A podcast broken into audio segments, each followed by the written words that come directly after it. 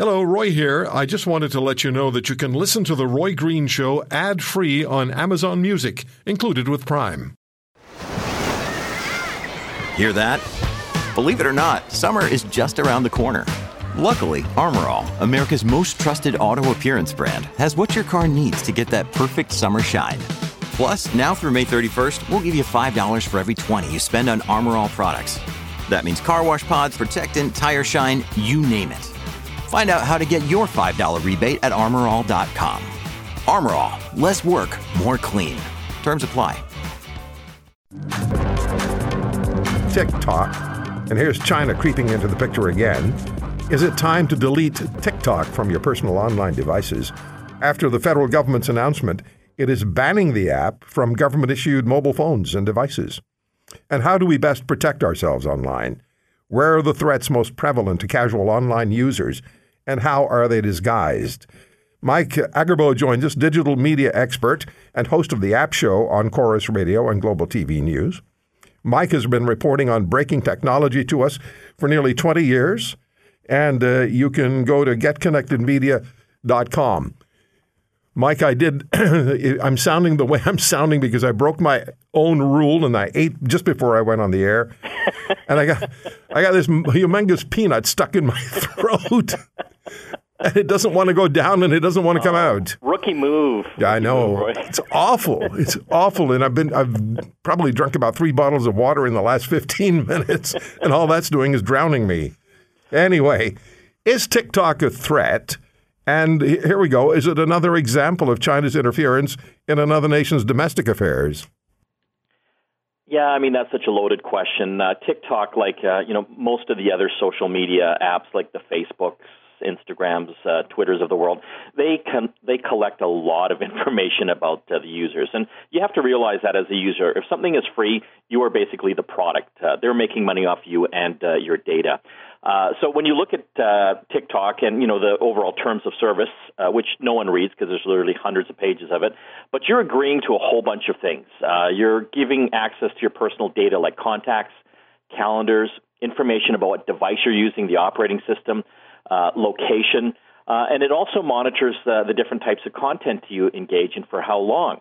And TikTok takes it another step forward. Uh, they also monitor things like keystroke patterns or rhythms, the battery state, audio settings, and connected audio devices uh, as well. And I think what uh, the governments uh, are concerned about is just how precise it is with monitoring things like uh, the user's G P S location, where they physically are when they are using the app. So has something changed then as far as TikTok is concerned to make this the time the federal government makes the announcement that they're they're banning it from uh, from government-issued phones and, and other devices? Well, I think it was even worse before, but, uh, you know, the fact that all these uh, political tensions are happening with China right now, I think this is just kind of another nail in the coffin for uh, a lot of the uh, the governments. You know, they don't want this information going back to China. TikTok, uh, you know, has kind of broken itself up. Uh, any of the Uh, apps being used uh, outside of China have their information theoretically located uh, on servers uh, in those particular countries. So, for example, in the U S, uh, that U S data is located on servers in um, United States, I think Singapore uh, as well. And the idea is that uh, the Chinese Uh, parent company is not uh, supposed to be able to access uh, that data. But we've seen in leaks, uh, I think BuzzFeed reported on this, uh, ByteDance employees, which is the parent company of TikTok, they have had access to that data as uh, um, you know, late as uh, of last year. So um, it, it looks like that data potentially still could go back. Okay, so now Canadians, hey, it's coming back. Canadians who, uh, who also want uh, TikTok off their phones, I've heard that this could be a problem if the TikTok app is deleted. And I've I've seen emails and I've seen uh, tweets uh, from people expressing that concern. Is that valid? You know, from an aggregate standpoint, like, there, you know, I, I wouldn't be overly concerned as just kind of a general user. I, I can see government and, and military being concerned because obviously, you know, there would be the potential to actually drill down to specific users. One of the issues uh, that, you know, apparently not supposed to happen anymore. Um, the the Chinese version of TikTok actually collects the M A C address of the device Uh, that uh, it's being used on as well. The M A C address is kind of like the V I N number on a car. So it's like the specific iPhone or Android phone. Uh, so that's not supposed to be happening anymore. Uh, apparently there was an issue, I think, a year or two ago that uh, they still were collecting that from Google Android phones, but I think that's been shut down uh, uh, as well. So I can see from a government perspective, yeah, there, there might be a concern there. Uh, for the everyday user, these other social apps are collecting tons of information on you as well. Okay, so um, when it comes to basic protection, just looking after ourselves online, and there are so many people who are just casual um, online users. They just download apps uh, by the dozen and never really quite sure what they do until a story like uh, TikTok pops up, and then people have questions. And I received emails from people asking me questions I'm not qualified to answer. But uh, what what are the most fundamental basic security steps we should take, Mike, to protect ourselves before we start downloading stuff um, onto our phones and our devices? You know, I would do a little bit of homework, but, you know, I guess at the end of the day, you know, if you don't want these apps collecting all this personal information on you, um, the simplest, and I know it's not a popular answer, is just don't download or use them. Um, you know, essentially, they, if it's free, are using you to monetize Uh, you know, the data that they're collecting from you. I mean, if you're just kind of browsing the internet, you can use uh, some of these uh, uh, web browser plugins uh, like DuckDuckGo and Privacy Badger that kind of mask uh, who the user is and, and, and where the data is coming from. Uh, but that's not always applicable if you're using, you know, the direct mobile app like TikTok or, or Facebook for, for that matter. So, you know, if if you're feeling uh, like a bit of weekend reading, you can always go through the terms and services of uh, the the app that you're downloading. A little weekend reading, yeah. Oh, my God, yeah. Like, no one's going to do that, uh, essentially. But, um, you know, you got to also look at, you know, the on Android phones, for example, um, you know, when you do download an app, it's actually, you know, they try to tell you, Uh, what things that uh, the app is going to be accessing, what data it's going to be accessing, and in most cases tries to get your permission on that as well. I think Apple is a little bit better. They kind of try to lock that stuff that stuff down uh, a bit more. You know, for example, they would never allow any app to access the M A C address of an iPhone, uh, where, you know, that sometimes happens on the Google Android platform. Okay. So the fundamental advice to the person who has TikTok right now, and they're liking it, and they enjoy it, Uh, based on what the government has decided to do, what should the average person do who likes TikTok and has it? I don't know what to say. Like, they're still going to get all that information uh, out of it. You know what I mean? There's nothing really they can do yeah. uh, that's going to prevent that, you know, essentially. So if they don't like that, they delete the app is the, is the bottom line. Right. I still use TikTok all the time. I love it. Uh, it you know, The algorithm, the algorithm is amazing on how it can kind of just lock in on uh, you know, the type of taste you have and what kind of content you want. So I find it interesting.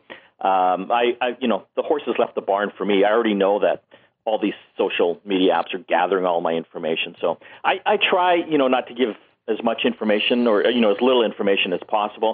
Uh, you know, when it's asking for things like birthdays and stuff like that, I'll give them the wrong birthday because that's always, uh, you know, something that Uh, Uh, hackers could, you know, get to, to try to do identity theft. But, I mean, there's not a heck of a lot I can do. Yeah. So, Mike, as we look at uh, what's coming our way and all the changes that are happening in, in the tech world, and, uh, you know, for those of us who were born in the days in the era of, uh, of manual typewriters, this is uh, this is continuing interesting developments. What Tell us what's going on with Volkswagen. This is a little crazy. This is a story that's uh, just uh, happened uh, recently uh, with a carjacking. If you're looking at a lot of these cars now, uh, they are truly connected. Uh, they have basically data and cellular connections to them. Uh, G M cars have had these for years uh, with their OnStar service that you can subscribe to. Volkswagen has something similar called CarNet, but it didn't really work Uh, that uh, well. Uh, apparently an S U V was uh, carjacked in uh, Chicago, and it was a really bad incident. Uh, these carjackers uh, basically uh, you know, ran over a pregnant woman and took her S U V that still had her two-year-old child in it. So law enforcement, uh, you know, obviously the first thing they, they did, knowing that uh, this Volkswagen was a connected car, they phoned uh, Volkswagen and uh, asked uh, for the information, the, the location information.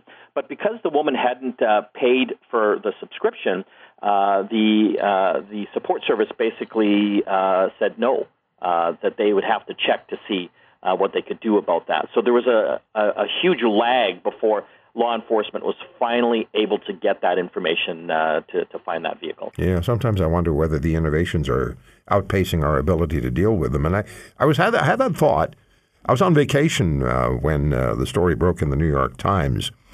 One of their columnists had uh, had this conversation with this A I bot and was quite, I won't use the word terrified, but he was very concerned with what the bot had suggested to him, like the bot wanted to create some global mayhem, which gets us thinking about uh, artificial intelligence and uh, what that, you know, what the role is going to be, even in the short term, for A I, and whether or not we should be concerned. What do you, what's your, what's your call on that?